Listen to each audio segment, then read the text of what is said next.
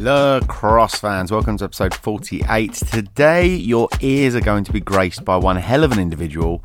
If Merlin the Wizard, Tony Hawk, and Jeremy Corbyn had a menage a trois, you would get a Richard Gartside. I absolutely love Rich. He says how he feels and he doesn't lose punches, and that's what we need in our lovely game. But before we talk with Mr. Gartside, I'd like to personally thank the show's Patreon supporters for their continued support. On Patreon, you get extended episodes, bonus episodes, and, and other exclusive content. You can give as little or as much as you like, and it all goes to offsetting the running costs of the show. Of which, let's get on with it. He works for England Lacrosse. He still plays for Rochdale. He's sat on a numerous boards for a number of years now. Most of all, he's a really nice bloke. Episode 48 Richard Gartside. All right, Mr. Gartside, tell us uh, about your lacrosse journey so far, sir. Oof, where do we start? It's a podcast in itself. Um, I basically came from a lacrosse family. My uncle dragged my dad to play because somebody was injured, and my dad got both brothers playing because somebody hadn't turned up. So, pretty much for my entire life, I was oiked around lacrosse pitches from the age, till the age of ten when I was old enough to play. Um, so, like I say, I just brought up around it, and probably my recollection is we moved to Rochdale. Well, we lived in Rochdale at the time. Both my, my dad and my uncle played for Oldham. Both my brothers played for Oldham, um, but we lived in Rochdale, so Rochdale had a junior program. So my dad decided he was going to move to Rochdale to play lacrosse, and was shunned by the other half of North Manchester and um, I started playing then. And I think probably, um, if if I recall correctly, I was probably hanging around the club, age twelve, planning on watching my dad play. And somebody had cried off the first team, so my dad had got yanked along to that, and I was left behind and suddenly found myself playing my first game of senior lacrosse at twelve. no helmet, just a pair of gloves and if I remember rightly, my dad got an absolute roasting when I got home and told my mum what had happened. Yeah, I bet. I bet. I take it that you, you were supposed to be wearing a helmet. They just didn't have one for you. It wasn't like back in the day when they didn't wear anything but marigolds on their hands. Well, it, they weren't compulsory, and they were wow. they were expensive. And basically, um, my dad was a teacher and couldn't afford to buy me a helmet, so I learned to play without one. Um, I mean, at the time, my dad wasn't with me, but my dad was a goalie and he didn't wear one either. Jesus Christ. so it was. Like, it was the same in cricket when we were growing up. Like the rule came in that you had to, if you're in bat, you had to wear a helmet. And my dad was keen for us to play cricket, and this this rule came in like three years after we started playing. And, and someone said to them, "Oh, um, your your sons need to wear a helmet now." And he was like, "Why?" No, oh, in case they get hit by the ball. No, no they'll be all right. They haven't been hit so far. oh, well, they might, they might. There is a, you know, they might sue you. And he was like, no, they'll be fine. Get out there, go and go and bat like you did last week. Like, forget about it. Yeah, I mean, like I say, it was I think broken, but bloody noses and broken noses were a regular thing. Like I say, my my middle brother's got a, a nose like the relief map of Africa. Is he a looker?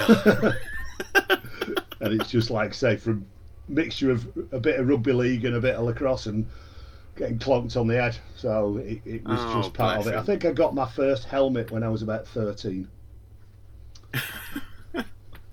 That's crackers, man. So you started playing for Rochdale. You now play for Rochdale. Were, were there any? Uh, did you did you go any other way at all? Or uh, I tweet. I, I had a brief foray with Crewe and Alsager when I was at college. Um, right, that's allowed. Yeah, that's okay. there were a lot of lacrosse players at Crewe, and um, everybody played everywhere, and we just decided we'd let's put a team in a league. So we did, and we won the league we went in. So um, oh, happy days. But like I said, we were a bunch of sort of first and second division players that were all playing in the fifth division all of a sudden, and it, it was uh, it was interesting. We went quite a while without losing a game. uh, so I, that that was a brief period of time away. That was probably a couple of seasons uh, before I decided to go back and try and play at higher level. And again, on one of my several forays to university, I um, ended up playing for Bath for a season when I when I was at Swansea when I was at Swansea. Right. So it was like, uh, you know what? Is that where you met Nick Roberts? Well, fortunately, fortunately or unfortunately, Nick was it was during Nick's period in Germany. Right. Okay. right. So Saturday got out unscathed on that occasion. exactly. But so I mean, I had met Nick before that, but Saturday mornings were well, it was a, a train from Swansea to Newport, and then we got picked up by Ken, who picked up my set, me and a couple of lads that played for Penarth. Um, and then home games were, were all right, but then it was that, that long trek to London for a game of lacrosse. Yeah. Yeah. Uh, They're still doing it. I, I, I understand when people go on about travelling to play.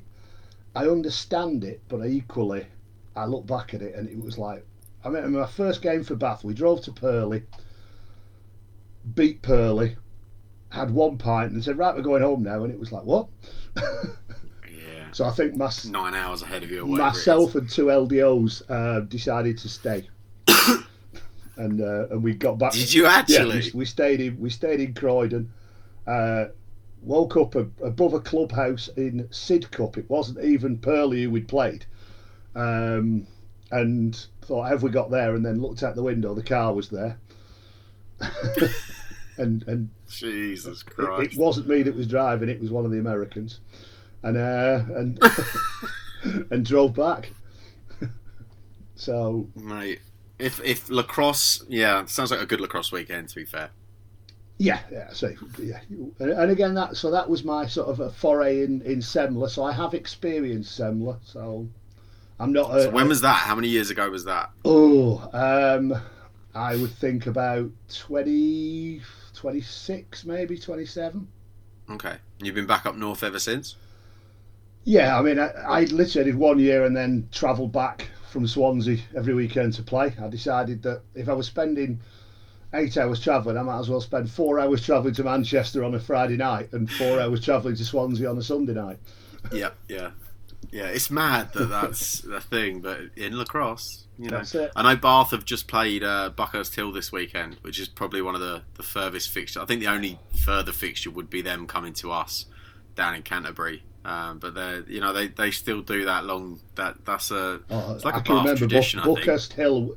We went to Buckhurst Hill with eight players, and I think we won something like 15-1. and the thing is, when you go to Buckhurst Hill, you need eight players on a boat because that is the dirtiest, soggiest pitch I've ever played on in my life. It's Yeah, I do remember it being wet actually. Yeah, but Yeah, it still is. yeah, It, still is. you was can play a- in wellies yeah. and get away with it. it was good fun. I was well acquainted by, with the M4 by the end of it. All right, cool, cool, cool. Um, you're obviously now working for the NGB. Uh, Briefly, how long have you been doing that for? Uh, I took a career break in 2009 to go and work for England Lacrosse, and What were you doing before that?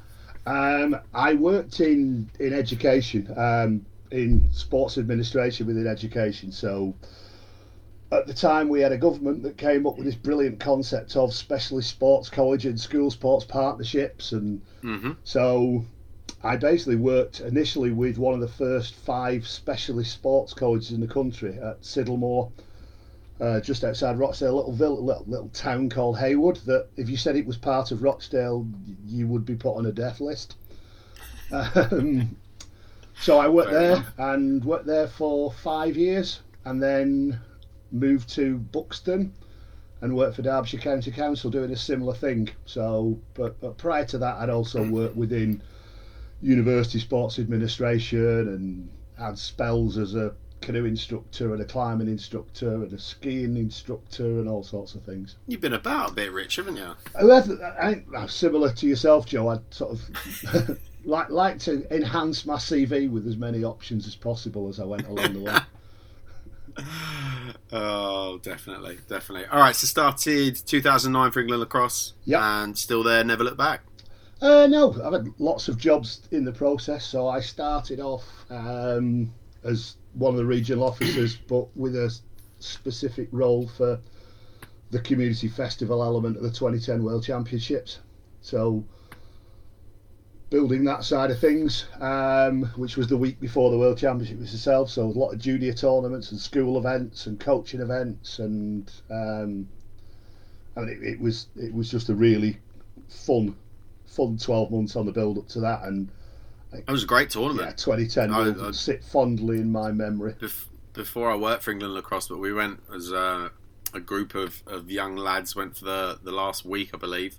Um, we loved it, absolutely loved it. It was a great tournament. I think it's the only lacrosse, the only lacrosse event to develop its own verb, the verb to be mahooed. I was going to say Mahoo. that was disgusting stuff.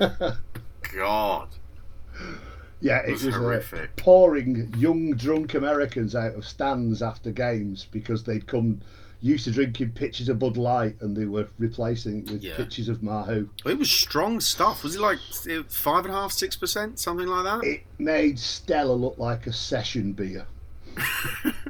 It tasted that way. Oh. I remember it. I was like, I'm gonna have the cider. Yeah, well, pe- people had you know, people were drinking cider for a night off. Yeah, literally. Yeah. Li- that's what we were doing. We were like, oh, I can't drink that. Jesus Christ. Um, all right, sweet. Rich, let's move it forward. Who is your favourite person in the game? Uh, right, it's again. Um, I've had a lot of influences in the game. A lot of people have um, influenced my thinking. Um, I'm not necessarily agreed with all of them, or even liked some uh, in some of the cases, but They're the best ones. a lot of people I admire. I mean, a few of the, the honourable mentions, if you like. I think it probably starts with a guy called Mick Moore, who was uh, a, a die in the wall Stockport old guard. He was an England player back in the seventies, and he was um, a proper hard nosed lacrosse player who, with a physical attitude to to the game. And he rocked up at Rochdale. I don't even know how he ended up there, and decided he was going to coach us. And Fair enough. suddenly uh, from nowhere. I was about 16 at the time, and suddenly I was training twice a week. I was going out for runs, and when Mick Moore did a run, you basically you knew you'd run enough when you'd thrown up. Uh, and um, like I say, if you if you stood still on a lacrosse pitch, his, his solution to it was just to hit you. Um, so you learnt to move, and, and I think um, he had sort of massive influence on the young me on a lacrosse field and made me realise there was a little bit more to it than just turning up, running around, and, and having a lark, really.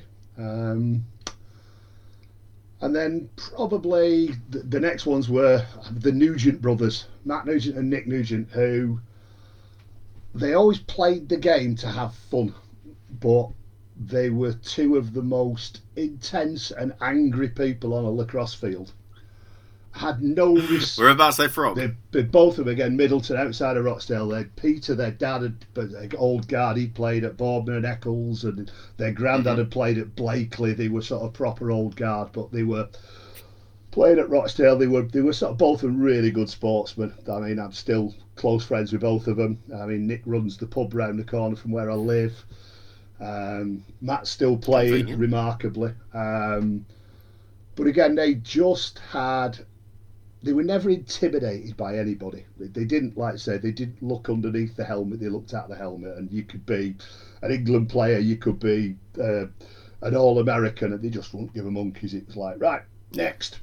Um, and again, their careers ran along with mine. So, like, like I say, they two players that I've played with, and like I say, still, and then ended up coaching as well because they were sort of carried on a bit longer than me. But and they're still both playing now. Um, so those are two playing wise, but I would imagine probably the biggest one on my coaching career is um, an American coach called Gene Peluso. He Okay. uh, was the head coach at RIT when I met him, Rochester Institute, and he's the current head coach at Stevens Tech.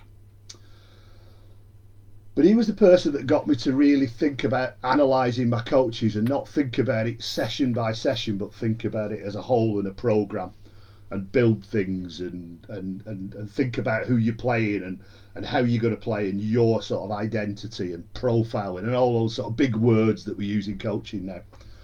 Um, but at the same time, he was probably one of the funniest guys, or still is one of the funniest guys I know. Um, I remember him, like I say, we we met coaching Italy in the what the 2012 World Championships, something like- something like I can't remember it was when it was in London, Ontario. Right. And he was coaching Italy, and I'd been invited to coach Italy. I don't know how the gig came up. I just got an email saying, "Would you be interested?" and it was like, "Yep."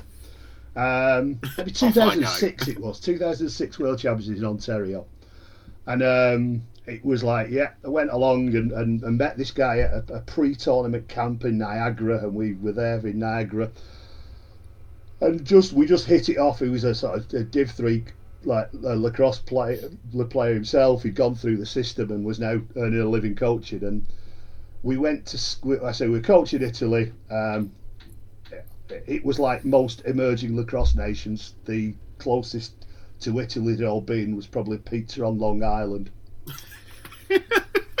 um, and, uh, and, and, and Love it. I mean, there, there was sort of pro players in there. Dan Chimotti was playing, who's like he's, he's now a sort of full time coach in, in NCAA. Um, Sean Wilkins, who I think is assistant coach at, at RIT now, and there was this sort of bunch of Canadians, Americans. Um, Alex Rastelli, because Alex Rastelli would never miss an opportunity to claim Italianness. Um, That's a name and a half. Yeah. Yeah. Fair play. He got yeah. um, makes the squad based on that name Yeah, alone. and and um, and then like I say one or two, like I said, so there were a couple of guys that were sort of Italian based, and so we put this thing, and I was invited out. We did it, and I, I remember we went, we we played Scotland in the opening game and beaten them, um, and then we went to scout. I can't remember who it was. We were scouting somebody, and we went to watch it. And five minutes later, Gene said, "Right, we're going now." So we went back to the hotel. "Right, call a team meeting." Got the team down and said, "Right, we're all going out to the pub because if we can't beat that lot hungover, we shouldn't be here." Did it work? They absolutely annihilated them the following day as well. Um, Good man. but Good man. yeah, so he's, but again, he's a proper coach. Um, a lot of time for him. Still, whenever proper coach with some some interesting tactics. But yeah, I think I say he's, he's changed somewhat now. Um, I mean, he's a very professional. I mean, like I say, he's just he's also got a phenomenal track record of producing coaches. So I'd like to say throw a couple of names that started their career coaching under Gene. So you got Matt Madalon, head coach at Princeton, started with Gene at Stevens. Pete Milliman, head coach at Hopkins, started with him at RIT. So he's got a track record of, of Oh, really? producing coaches as well. Eric Koch, who's I think it's Denison now, Div three. Um, yep. and and also a couple of those guys ended up helping me out with the the under 19s as was back in 2012 so i mean matt and, and eric koch came and did some work with the 19s eric came on the coaching staff to the, the world championships in finland so it's uh it had a fairly chunky influence on my coaching just both with people i've worked with and a top top top man um still like I say still watch out for all his results people talk to me about oh did you see the the Hopkins game, and it's sorry, no, I was watching Stevens Tech play Stevens or in a some lowly Div three game, but That's my buddy. yeah, that's it. And uh, it, it, like I say, it's the most amazing college campus as well. Sort of on the Hudson River, over from the overlooking uh, my, uh, Manhattan. It's just like I say, it's a a great a great place to play lacrosse as well. So cool place. So it's amazing when you get a bit of a, a connection with another coach, and it's not. It, I often found it. It doesn't even have to be because of their knowledge or um, you know the stuff that they know or the stuff that they teach you. Sometimes you actually just get a really good connection with another coach, and you kind of bounce off each other. Um, and it, you know, he, he said about oh, we went down to the bar. He said if we can't beat them hungover, then we can't beat them. There's so many. I've always said this that there's so many different ways of coaching a group of people that there isn't. We like to think there is right from wrong, and here is a book, and this is how you should do it. But actually, it takes someone with, you know, a lot of precision uh, in their decisions to know whether something's right from wrong, or know whether something's going to be effective. You know, if you go and smoke that game the next day, best decision ever. If you go and lose that game, oh, you shouldn't have gone to the bar. Do you know what I mean? It's so easy to to criticize a coach, but actually, it, yeah, you it's an individual um, relationship that someone has with an entire team, and, and only one person, maybe their assistants, actually understands what's going on and why things are being done. And again, it's just the way, the ability to take a group of guys who've probably only been together a week beforehand, and probably that that event moulded that group of guys into a team, and it was like, well, we can't let Yeah. the coach down tomorrow morning because of if we do, and it, it's but, and I just think what what he epitomises to me, and again, is we all play the game. Everybody plays the game, not to win. It's nice, or we all want to do it. We all we play it to enjoy ourselves, and that's the bottom line, isn't it? it, it it's Yeah, if it absolutely. isn't fun, why are we doing it? Whether you're an international or whether you're a beginner playing a game of pop lacrosse in primary school, Absolutely. All right, Rich. which we'll come on to later. Let's flip that on its head. Biggest grudge in the game. Here we go. It's um, I thought about this and I was going to jump into the Tom Wenham camp, but I thought you meant Tom was your grudge. Then I was like, oh blimey, he's no, gone deep. no, no, no, no. no. um, yeah, yeah, that's it. Um, the people I've got a grudge with are the people who sit on the keyboard or the end of a pitch and moan about things and don't do anything about changing The it. keyboard warriors. Yeah, but it's not just keyboard. Like I I have it side of a pitch warriors. I mean, I say, it's just people Well, who. At least that's in person. Yeah, well, there is that, but it's like, yeah, what you doing about it? What what you doing about this? What are you doing about that? And it's just, I have no issues with people's opinions about what I do, what other people do, and they are completely entitled to, and in some stages might be right, but be part of the solution, please. I'm with you. I am with Which you. you're gonna, I think we're going to come on to a little bit when we talk about NEMLA and moving forward and bits and bobs. But it's like I always want people to be part of the solution. Those are the people I got a grudge against. But equally, I don't like grudges. Grudges are a massive negative thing. But I think, like I say, I've got lots and lots of rivalries. And I think those are better. They're much more positive. Have a rivalry That's rather than a Grudge grudge. is a rivalry. Rivalry is a grudge. Who, who have you got your and I think- rivalries with? Ah, it's Australia. I mean, that's it. It's. Uh, Hang on, didn't you? I might have got this wrong. Didn't you beat Australia? I think you'll find I was probably the last England co- coach in England team to manage it, um, and I've been dining. I've been dining out on it for a long time since. You can keep dining, sir. You keep going on that. I think Yeah, someone else has got to do it um, again before you have to stop dining on well, it. well, hopefully this summer opening game in San Diego, um, and if we we might have a look at the schedule, we might even get to do it twice. Oh, that'd So- be nice. That would yeah, be nice. but no, so yeah, I think like that, and then there, there are sort of the with club lacrosse. There's all they're always there as well. I mean, like I said, there's not a lot of love lost between Rochdale and Boardman and Eccles at times, and there, there wasn't a lot of love lost between Rochdale and Oldham and Rochdale and Ashton, and but it's that whole North Manchester thing. But it's um. But again, rivalries are great. I used to love rivalries. I mean, I say my favourite game as a player was probably always Stockport. Everyone always says Uh, Stockport. But I don't. But I always enjoyed playing. They were. It was. It wasn't the fact. It was. They were never dirty games. They were never. was- I don't really. The, the only fighting I ever remember in a Rochdale Stockport game was two Stockport players fighting with each other. um, and it was probably because we wouldn't fight them because I come here for a fight. I'm having Yeah, a well, fight. Yeah, I think we always had players in our team that were more than capable of looking after themselves. We were like Stockport. We were we were all. I mean, I, I was probably the only one who'd been near university at, at one point. It was we had a lot of plumbers and builders and the token educated player on every team. Yeah, so like It's the other so way you round put- now, mate. Down south, it's like, did anyone not go to university? Yeah, that's it. Has anyone got a trade?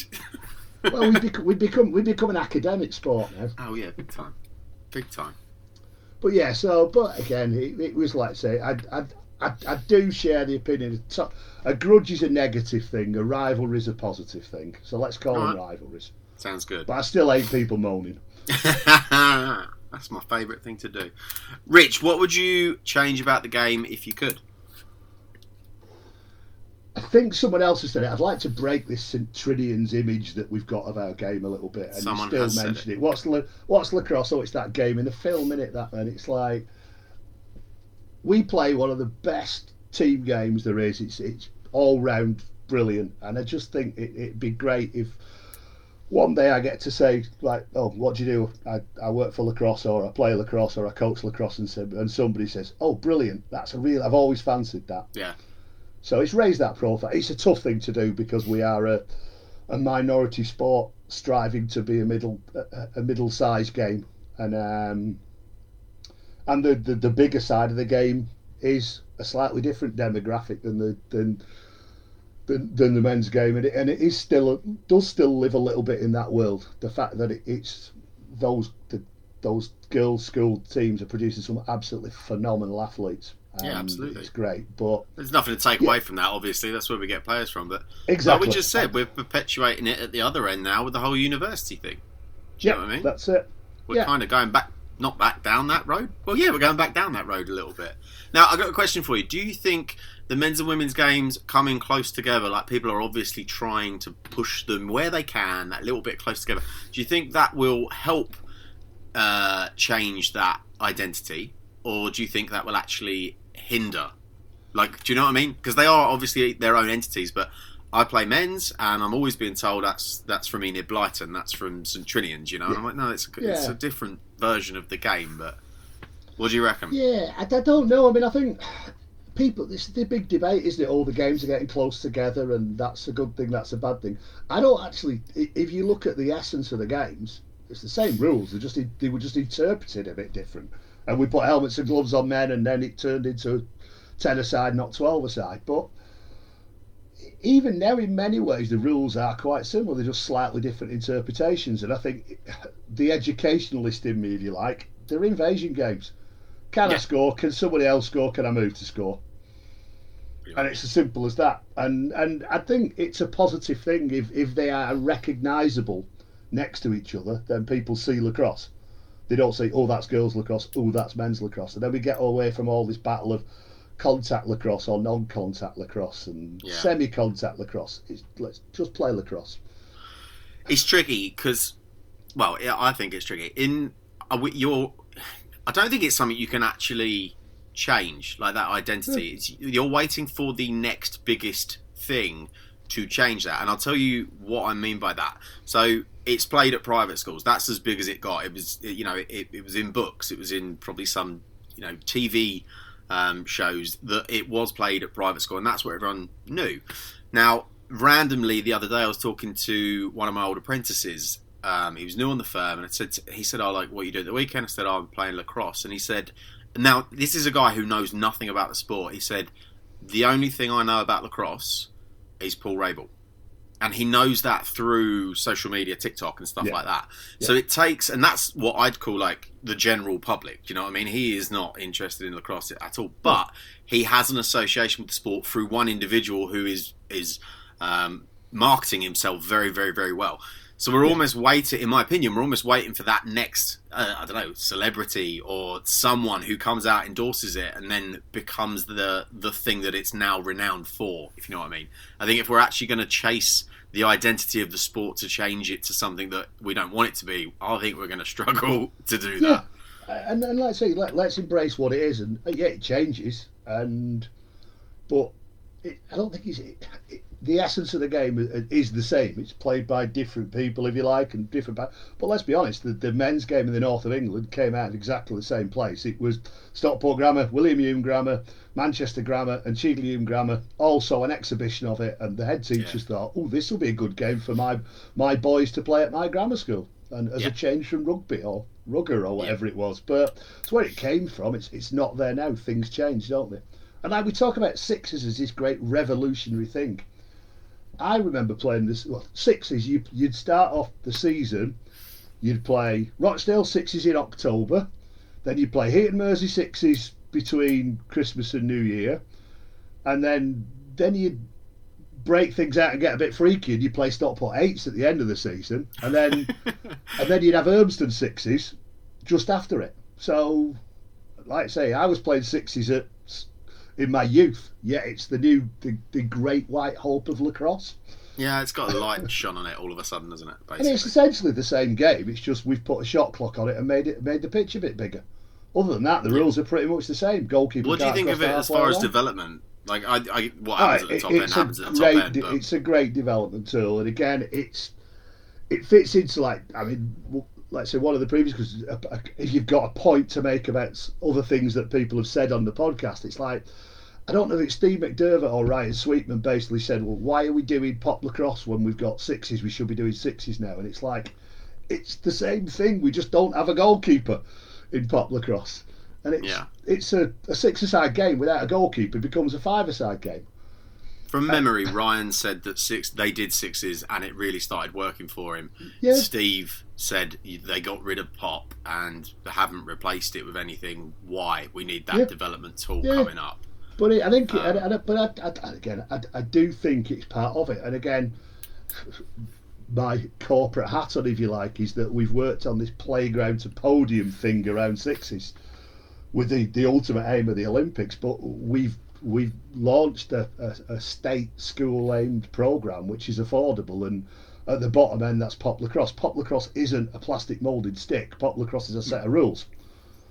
And you can play it with a fiddle stick, you can play it with a field stick, you can play it with a women's stick, you can play it with a pop stick. It's a set of rules, and it's a six-a-side game. Take the goalie out, it becomes a five-a-side game. It, it's self-contained. Schools can deliver it themselves. Then we move on to, if you like, the next stage is a secondary school game, which is aimed more at a field stick.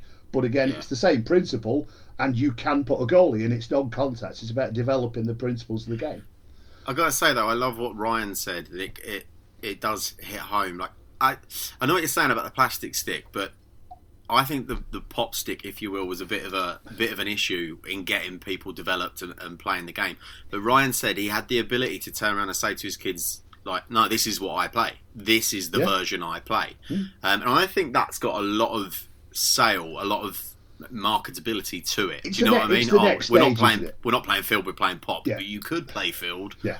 If you wanted. It's much easier to be like, yeah, I play this. Oh yeah, I agree. But it, lacrosse is lacrosse, and like I say, the, the, the issue you've got is a, a set of pop lacrosse sticks is what three to three to five hundred pounds, well within a primary school budget. I keep finding them on eBay, Yeah. really cheap. Yeah, exactly. you you can get cheaper ones, but so a school can equip itself. It can be self-contained. It can run itself, and we've got resources out there to support them in that. And we've say one of the last projects that that that your old your old partner Craggy did before he left was me and Craggy worked on developing some resource cards and we've got those out there and those are available for schools and so it can be self-contained now clubs can come along and introduce field sticks and when we get them over to clubs do it that way but there is no way a primary school is ever going to fork out over a thousand pounds for 30 sticks. It's just not going to happen. Um, they could buy footballs for and netballs for 10 years for that.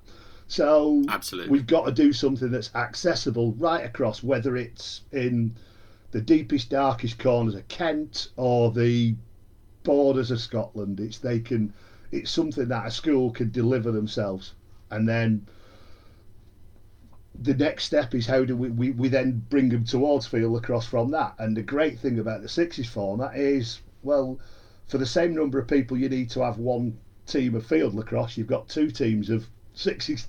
So it, Yeah. it's a lot easier to develop on that front and, and get a game up and you can tweak the rules so it can be two boys three girls and whatever. You can tweak it to fit whatever you want Yeah, um, all of a sudden, you got some marketing stuff to look at as well. You know, you Yep. can see Ryan Sweetman doing that move at the fly. Or, Oh yeah, you that's know, it. Uh, but but and it, and it's, Great Britain. and it links directly through. It's the same number of people on a field. Yeah. Um, and I think that's the bonus of sixes. And like I say, it, it's not new. Sixes used to be something we did as a gap between ten aside games. I think it just had more beer in it. There's every every time I played sixes because it was like one SEMLA sixes used to be. We used to well, it still does. We used to enter SEMLA sixes, and it was a you know it's a good tournament, a bit of a drinkers tournament type thing. Yeah. I don't think many people took it that serious. It was like the start of the season, and Yeah, it was good fun. but but I think I'd say I'm going back a bit further. Like sixes was deadly serious. Um, oh, it was. I mean, you never get. I take my sixes very Well, seriously, you, sir. you never get you never get two rival teams uh, in a tournament that don't want to win it. And all right, there were I think it, it, Bath in many ways changed a lot of that because you get you got a much broader range of, of teams entering it. And again, uh, you remember the old days at the well, you won't remember the old days of Bath, but I remember the old days of Bath. It was the it was the pre-season link, and we would all go down and try and win the thing yeah, and it, and it was ridiculously competitive, and it was bragging rights till the next tournament, which was like I say, Rochdale Six is October half term, Sunday in October, and everybody used to go and do it and compete and win. and and it was deadly competitive. There was the shall we say the camaraderie afterwards, but it, it, it wasn't there, there wasn't a lot of boozing on the sideline while games were going on. You were you were trying to win it because you had bragging rights to the next one.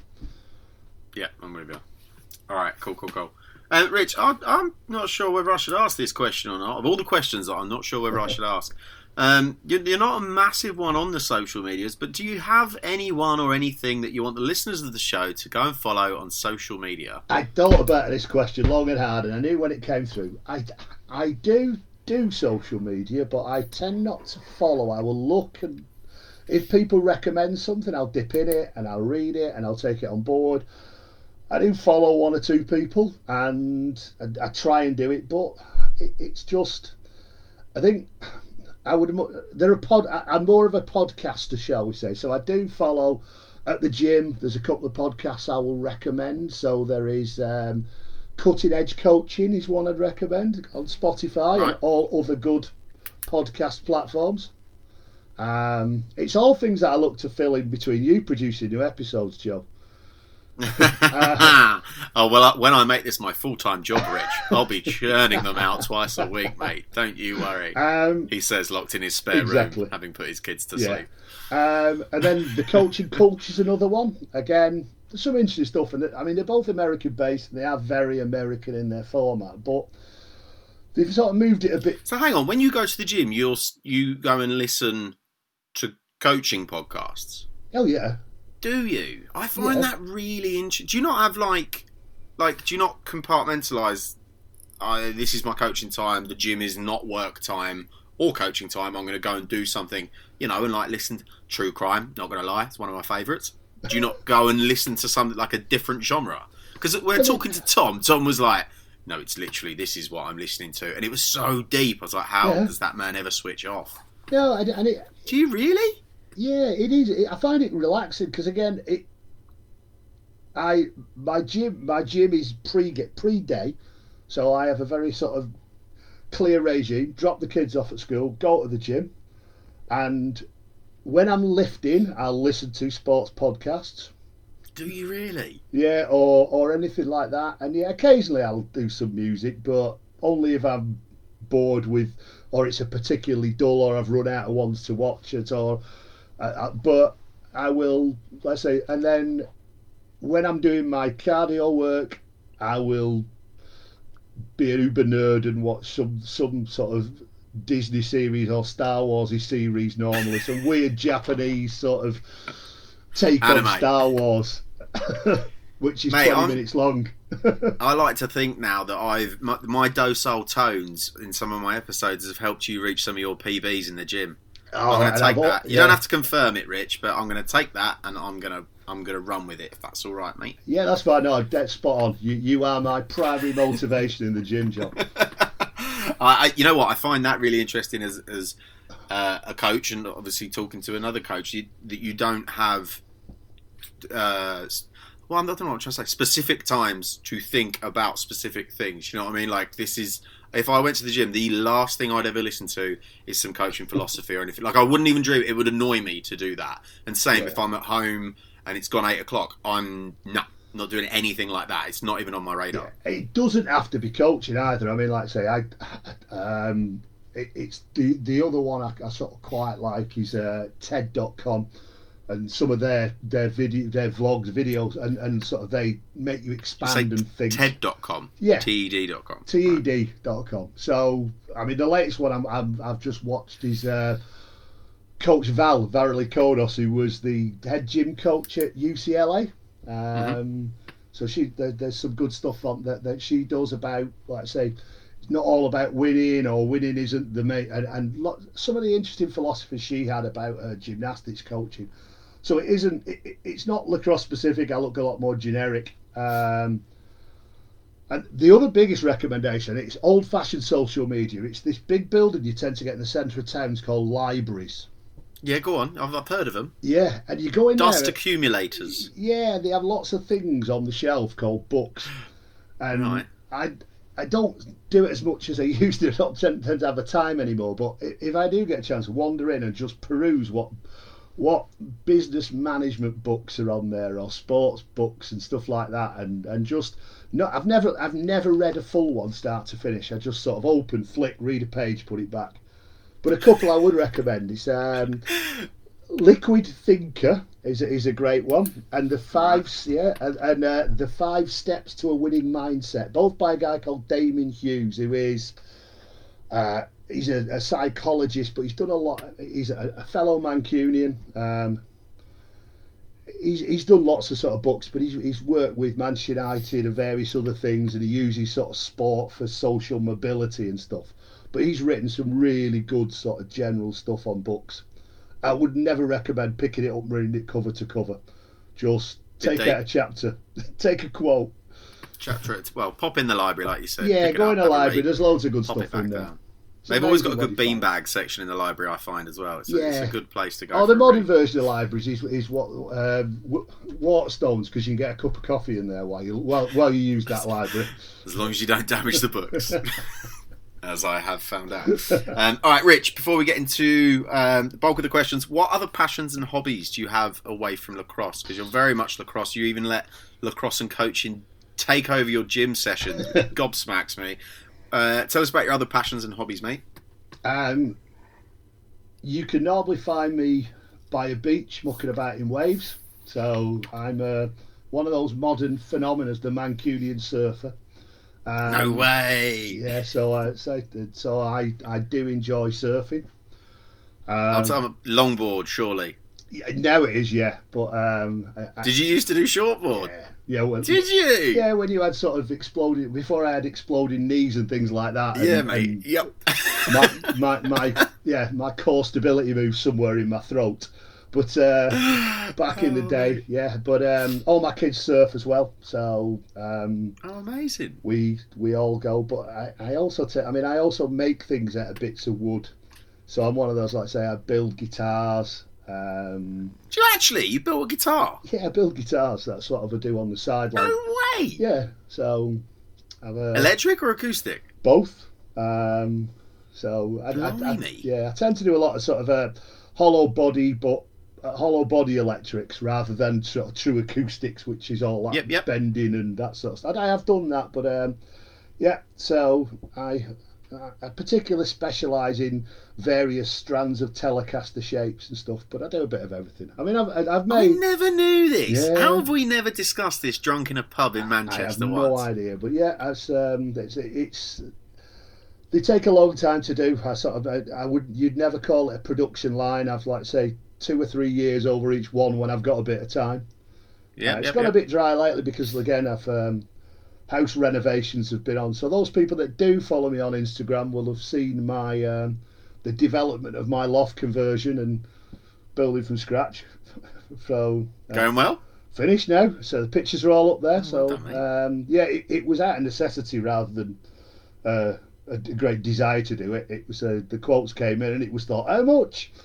And, yeah, mate, they're not they're not cheap. And uh, not cheap. the kids were getting sick of being in a box room, and I wanted to move another stage up to be away from three teenagers. So just keep going up. Loft, yeah, keep, keep going. going. So loft conversions, so bits and bobs like that. So yeah, I'm uh, living a thing I probably wanted to do. I probably we were joking earlier about playing lacrosse with builders and joiners. Um, I think if I was honest, that was probably my first love. Was was uh, and it, and it was the fact that I was probably encouraged towards a more academic route rather than.